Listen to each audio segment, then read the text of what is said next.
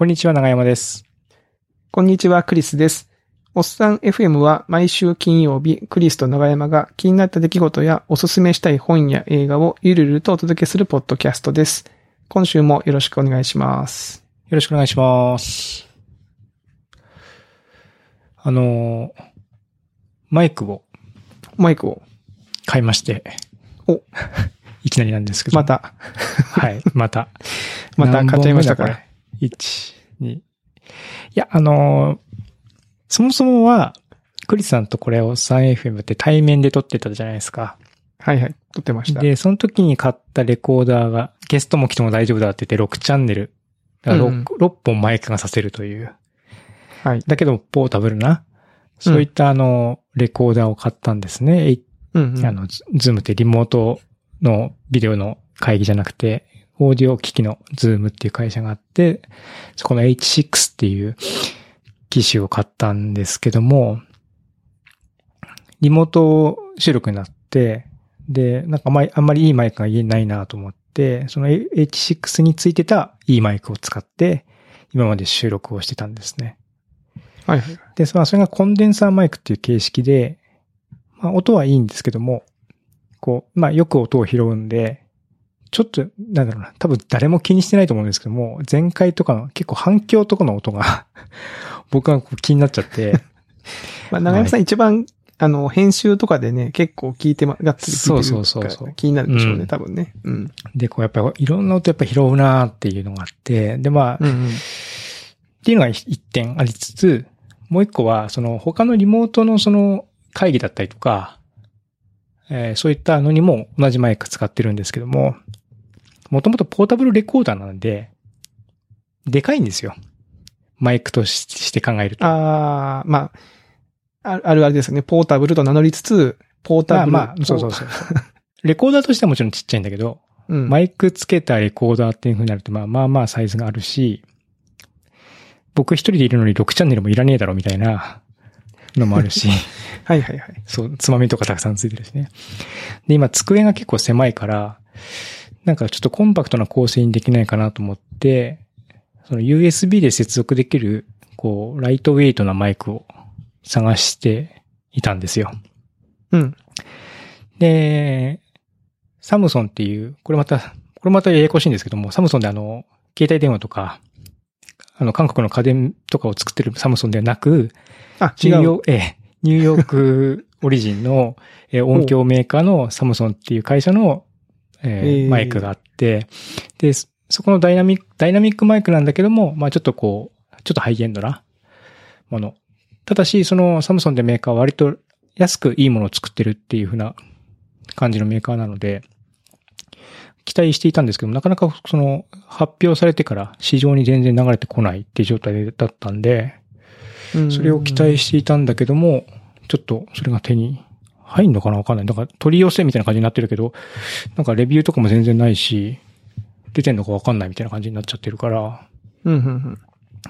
で、そう、シュアーっていう、まあ、クリスさんも使ってるマイクのメーカー、そこが、えっと、MV7 っていう USB マイクを出しまして、まあ、USB マイクなんですけども、いわゆる手持ちマイクみたいなものではなくて、こう、デスクトップに据え置きするような形状をしているマイクなんですね。まあ、ちょっと、ショーノートに貼っておきますけども、こうつ、うん、うん。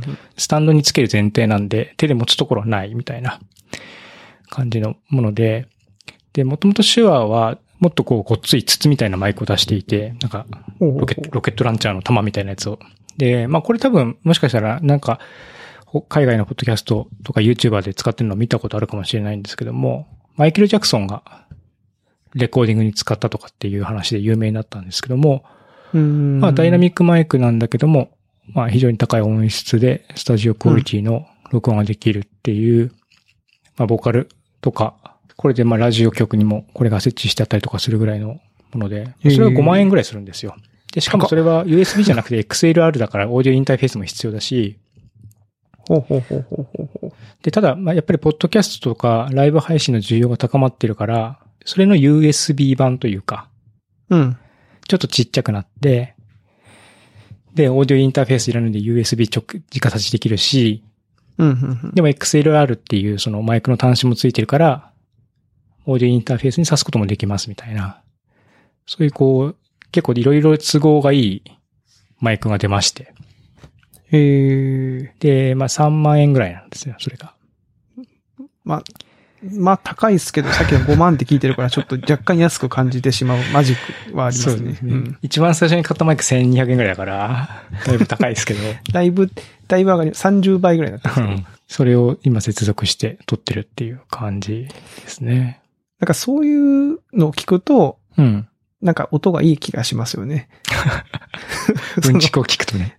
うんちくを聞くとの、のなるほどっていう。そうそう。だからその、まあ、ダイナミックマイクっていうのは、コンデンサマイクみたいに感度がめちゃめちゃいいというわけじゃないんだけども、まあ、指向性があって、うんうん。他の音を取りに、取りにくかったりとか、そんなにこう扱いに気を使わなくても、音質に変化が少ないっていう風な利点があるので、まあ、お家でも使いやすいなと。うんうん。で、かつ、この商品は USB の接続ができるから、オーディオインターフェースいらないので、まあ、直差しでできる。で、でソフトウェアで音質をこう変えられるんですよ。あの、音質というか、ん今ちょっとやってみると、例えばコンプレッサーをグッとかけるとこれで、ちょっと声の質が少し変わった感じがしますかね。ディスコード越しだとちょっとわかんないかな。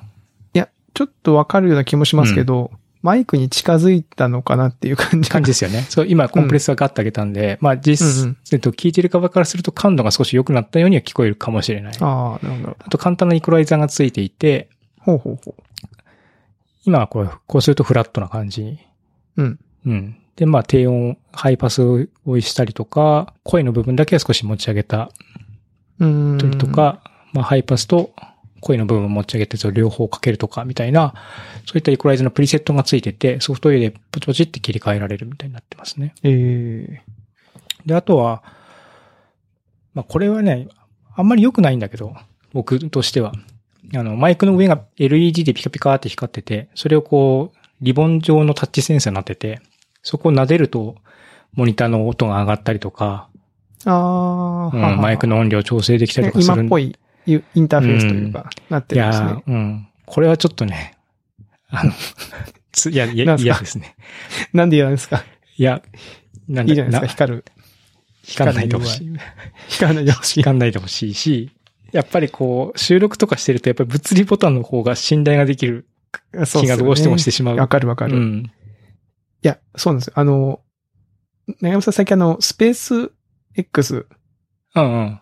の宇宙船の中見ました？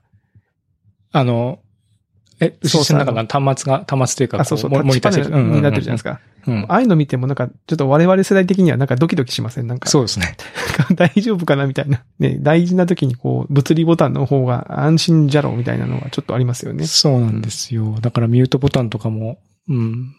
まあ、な、なんでタッチ型のインターフェースにしてるのかなと思っていて、ちょっとそこは若干不満。ただまあ、これは USB で接続してると、ってだけで、うん XLR で接続するとそもそも電源が来ないから、まあ全部自前でややるっていう構成には取れるから、まあ気に入らなかったら、オーディオインターフェースやってくださいっていう話だと思うんですけども、うーん。まあでもな、みたいなのがちょっとあったりします。で、あとなんかこのタッチ、タッチってやっぱりこう感度とか、なんかこう手の湿り具合とかでこうなんかこう、あれ、なんか、あ なんで下がんだよみたいなさ、あるじゃないですか。あれはあれがやっぱりね、もう早々に発生しているんで、あ、もう早速発生してるんですね。なるほど。おっちゃんはちょっとしこういうの信用できないな、みたいなね。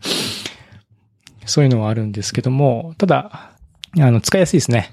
やっぱり、うんダイナミックマイクで、こういったやっぱり。ポッドキャストを収録するにはすごくいい感じの、あの、音感があるから、まあ、今聞いてる方は特にマイクに全く興味はないと思うんですけども、まあもし、あの、自分でもポッドキャストやってみたいなとか、ややってるって方がいらっしゃって、ちょっとステップアップしたいなとか、はい。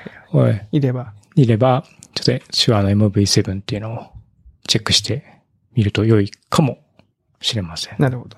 でも結構、ツイッターとかね、あの、Facebook とかやってると見ますよね。その、なんか、ポッドキャストとか、あるいはそのオンラインミーティング、会をこなしていって、まあ慣れてきて、うんちょっ。と自分の音質を上げたいというか、マイク買いたいんだけど何買えばいいかわかんないみたいな。で、結構いろんな人がいろんなこと言うんで、マイクとかね。うん。そうそうそう。その僕はもうダイナミック推奨派なんで、お家で使うには。うんうん。なんかエディター戦争っぽい感じになりそうですね、将来的にね。マイクの流派がね、うん。コンデンサーなのか、みたいな。そうですね。まあ、これで、まあちょっと、うん上の方まで来たから、次は何、何何になるかなと。わかりました。まず、じゃあこのマイクを使って収録していくとしばらくこれで収録を。を、えーしていこうと思ってます。であと、長山さんなんか、あれでしょ？あのーちょっと昨日か。お出かけしてきた。そう。写真の撮影なんですけども、それで和歌山の方に行ってきました。どうでした？和和歌山。車運転して行って結構山の中行って、うん。で、かやぶきの屋根を吹き替えてる工事現場があってですね。ほうほう。で、そこで、この野良着を職人さんとか、うん。農家さんだったりとか、近くのおばちゃんだったりとかに来てもらって、それで写真を撮るっていうことをしてきて。うん。で、まあ、その撮影自体は、あの、うまくいったんですけども、うん行き帰り、車ずっと長距離、久しぶりに長距離ドライブ、2時間、うん3時間ぐらいかな片道3時間ぐらい走ったんですけど、うん。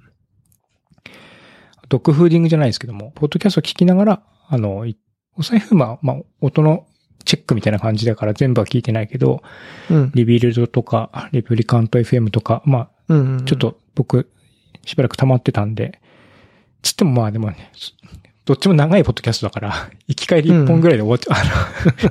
結構長いですよね。うん聞けなかったんだけど、ポッドキャスト車で聞くのはすごいいいですね。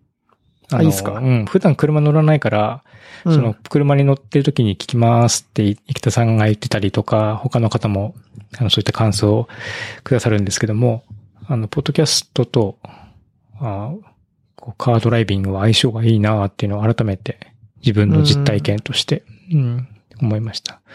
そのラジ、ラジオって、チャンネルや、やってるの選べないじゃないですか。番組。うんまあ、その点、ポッドキャストはオンデマンドに選べるっていう利点があるし、で、音楽もまあ僕も好きでよく聞くけど、音楽って意外と眠くなるなと思って、ああ。うん。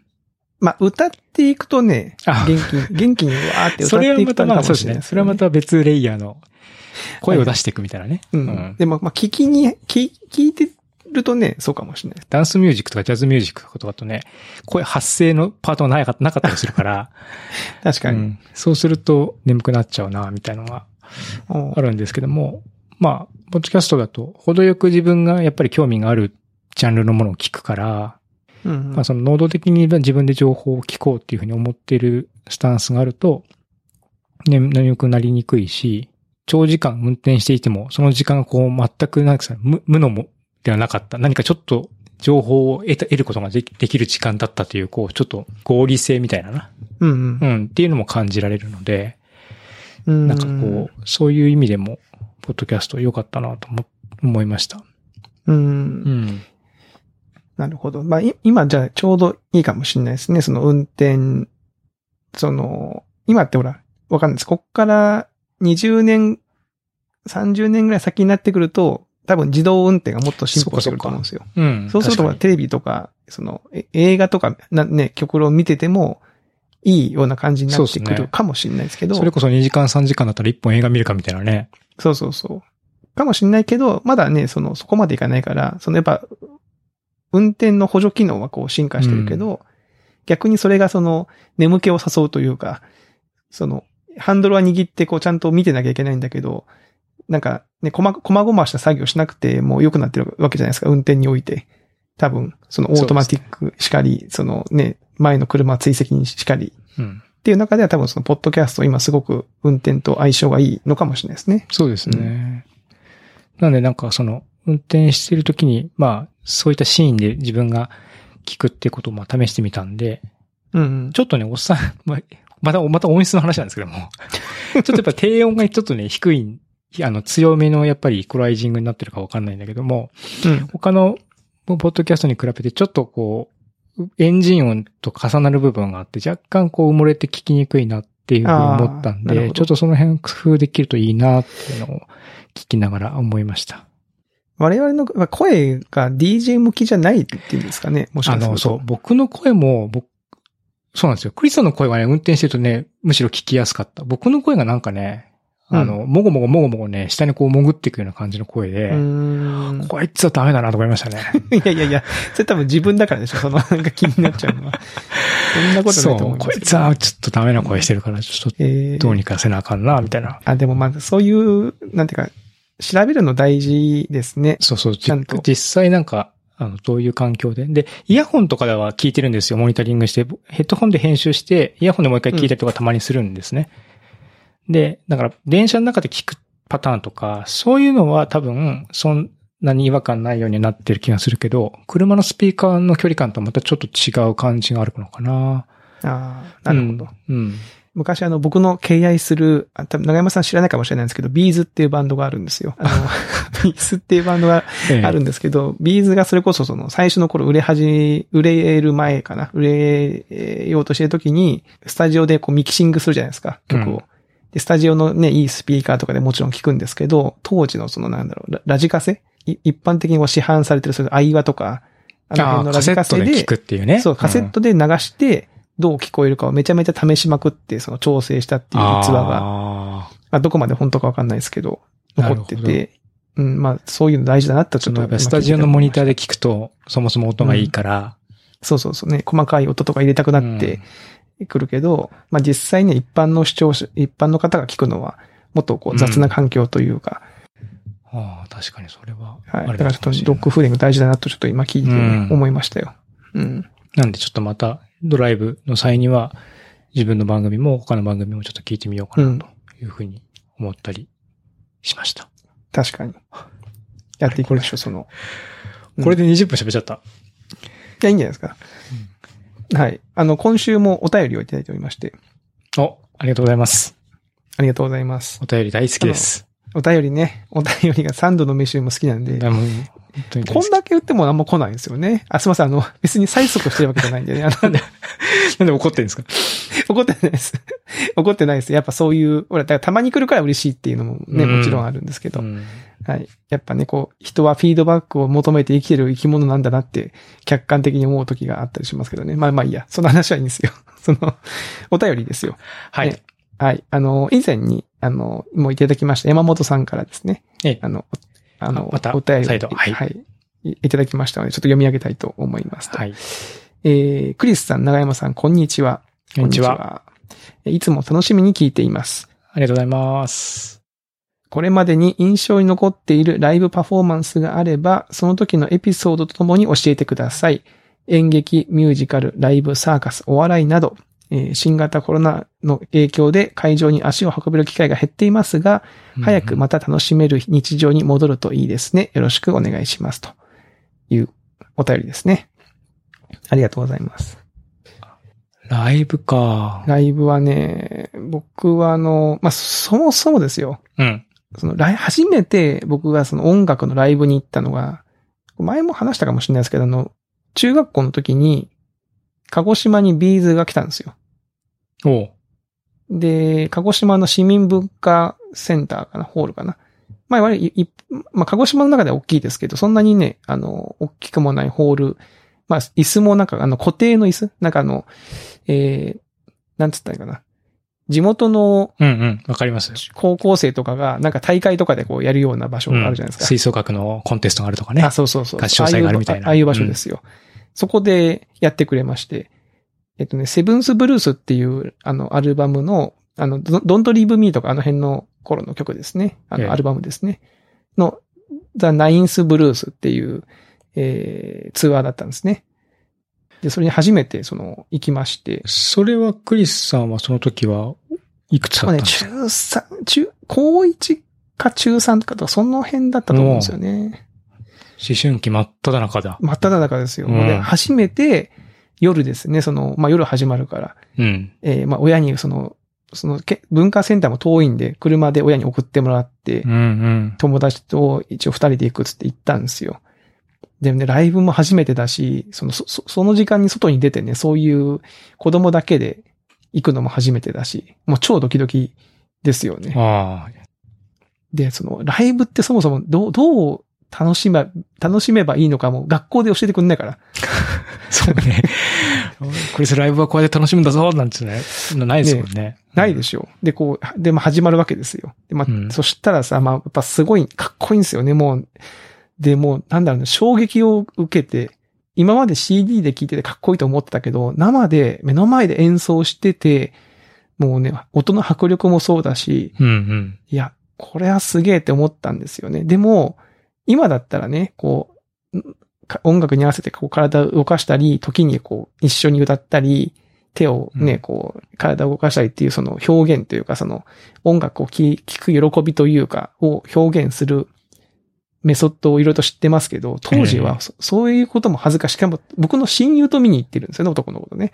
なんかその、あ恥ずかしくないですか？その、思春期だから、なんかこう、その、失敗するのも恥ずかしいし、なんかこう、隣友達の隣でなんかこう、お踊るのもなんかその時はなんか恥ずかしかったんですよね。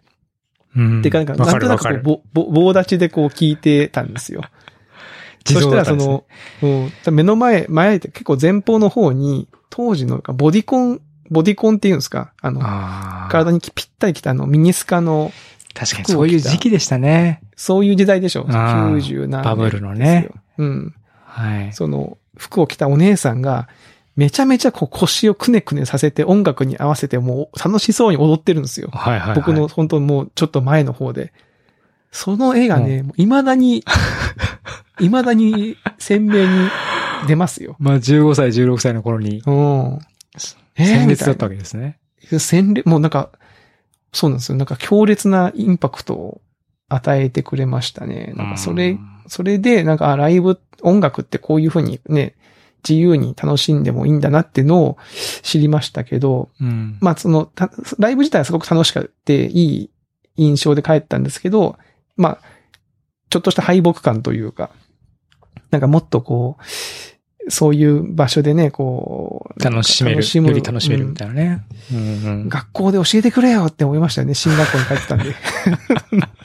何でも学校に頼るタイプのね、人間だったんで、学校で教えてくんねえんだもんっていう気持ちで 帰ってましたけど。はいいいですね。初めてのライブ。なんかそれが初めての、まあ、ライブだし、やっぱうんその時のね、記憶がすごい、あの、思い出に残ってますね。楽しかったし、友達とも、その友達、その時の友達とも未だにこう繋がってるんで、この間のビーズのオンラインライブの時も、その、その時の会があったんですよ。その時の頃の曲をやる会があって、その時はその友達と一緒あ、に。LINE とかでやり取りしながら、あ、めっちゃいい、懐かしい、みたいなことを言い合いながら聞いてましたね。あ、いいですね。はい。まあ僕はそんな感じですかえね。ーはい。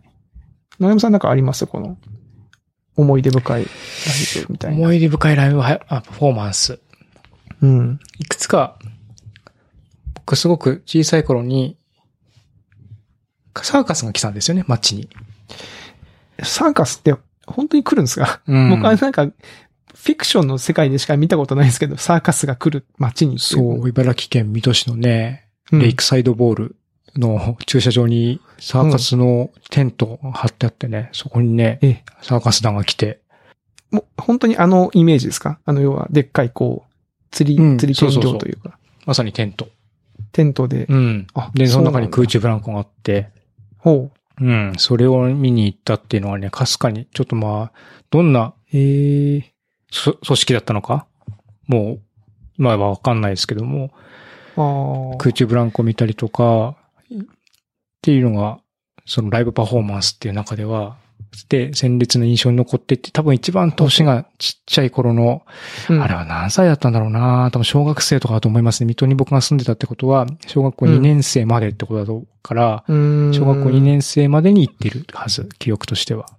ええうん音楽じゃなくてっていうとそういうライブパフォーマンスパフォーマンスみたいなねうんあったのかうんな。で、僕も10代の頃初めて、うん。まあ、当時よく聴いてたピチカード5っていう音楽のグループがあって、おしゃれ。関東の人は聞くのがおしゃれですよね。ピチカート5。う。うんん、でも、友達も一人だけそういうの聞くやつがいたから、そいつと一緒に、その、ライブというか、クラブのイベントで DJ するから、えー行くっていうので行って、うんそこで初めてその、クラブというのの DJ っていうのに行ったのかな。ああ。あの、いわゆるこう、ターンテーブルの前にそうそうそうそうこうやってる人でしょ、うで、それが結構印象に残ってますね。だから、まあ僕もうん関東って言っても超田舎だし、その、そのクラブに行くためにはもうなんか、山奥から出て行って行かないと、たどり着けないみたいなところに住んでたから、けども、それでこう洗礼を受けたっていう感じですね。うーん。小西康春が DJ してるのを見て、で、もう、目の前でずっと見てて、だから帰りに、うんうん。あの、DJ のブースにあった水を勝手にもらってきて、小西康春が飲んでた水だから、これの水飲んだら、あの、立派な DJ になれるっていう二人で言いながらも、飲みながら帰ってきましたからね。えー。うん。で、あとは、東京出て、で、東京行くと、うん。東京行って、まあ、若い頃は、それこそそのクラブ活動、クラブ活動ですね。クラブ活動の延長で、まあ、VJ って言ってね、あの、クラブで映像を流すみたいなのの真似事とかして、そういう、その演出側でクラブに行ったりとかして、うんうんうん。あ、そういう、遊んだりとかしてたっていうのも、まあ、ライブパフォーマンスの中であった中で、まあ、ダンスミュージックとかで普通 VJ するんだけど、なぜかビジュアル系バンドの映像を頼まれて、そのライブに映像を流しに行くっていうのを一回やったことがあって、で、カリガリっていう、知ってる人は知ってるんですけども、割と、あの、まあ、人気というか、その、そういうシーンでは人気のあった、ビジュアル系バンドで、すごくでも良かったですね。その、全然違う音楽シーンの人たちと交わって、それができるって面白いなと思ったりとかしました。でも、あと、あの、会場の女子率がめっちゃ高くてびっくりしましたね。こんなライブあんだ、みたいな。うんああ、そうそう。だからなるほどね僕僕ら行かないじゃないですか。行かない行かない。うん。その、女の子がたくさん来るライブってあんまりこう行かなかったから、ジャニーズとかもそんなに興味なかったし、うんうんうんうん。ビジュアル系バンドのライブ行ったらもう女の子ばっかりで、か客席からこんな、その、キャーみたいな感じの高い声が聞こえるんだというので、ちょっとこう、そっちの衝撃、それも衝撃的ですね。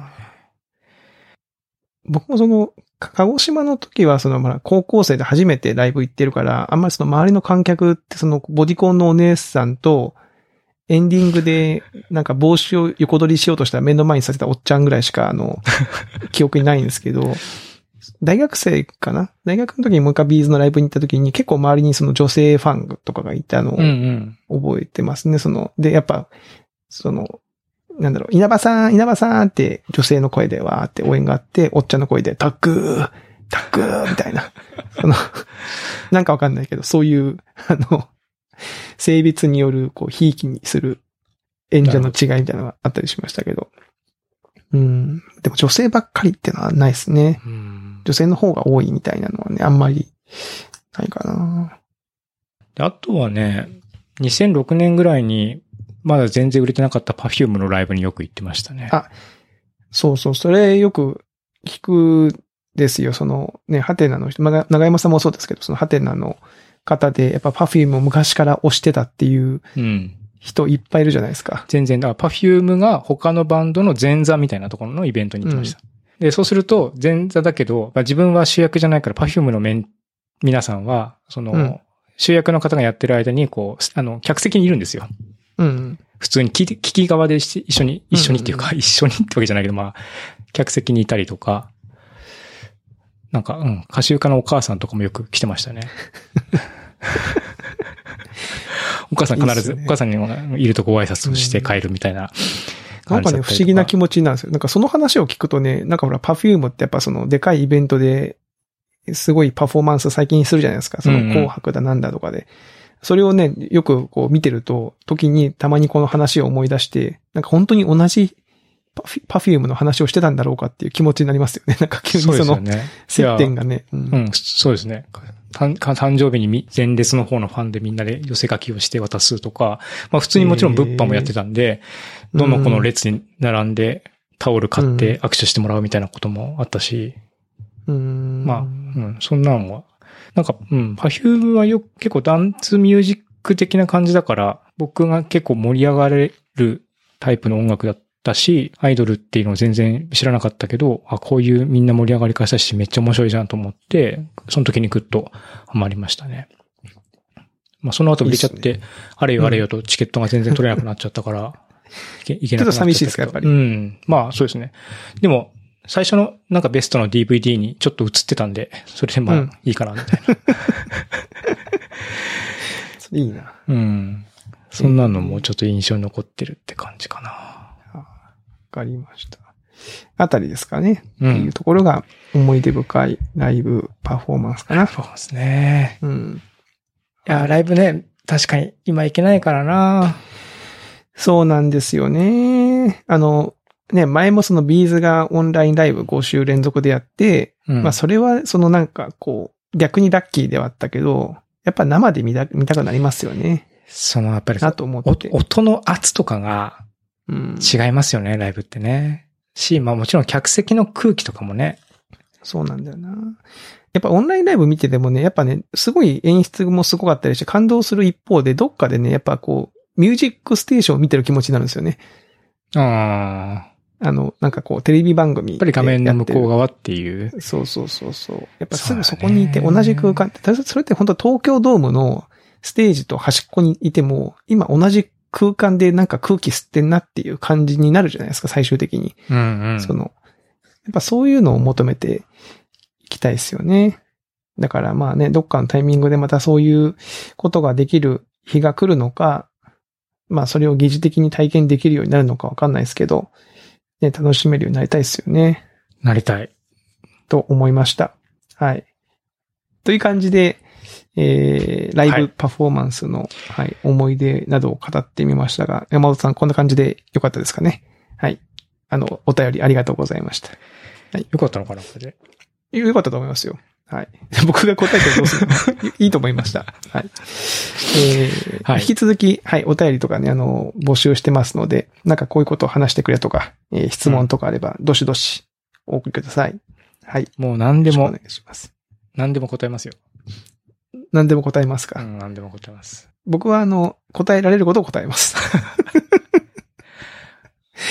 ね、こういうことを言うからなんか来ないんだよな、きっとな。はい。はい。というところで、はい。えー、今週もね、お時間来たというところで、もう今年もあとわずかですね。この回が終わったら、あともう年末まで12月、次が12月 ,12 月の回で4回やっておしまいみたいな感じですので、はい。まあ今年もね、残り、えー、ちゃんと更新できるように頑張っていきましょう。はい。頑張ります。はい。では、えー、今週のおっさん FM はここまでということで、また来週お会いしましょう。さよなら。さよなら。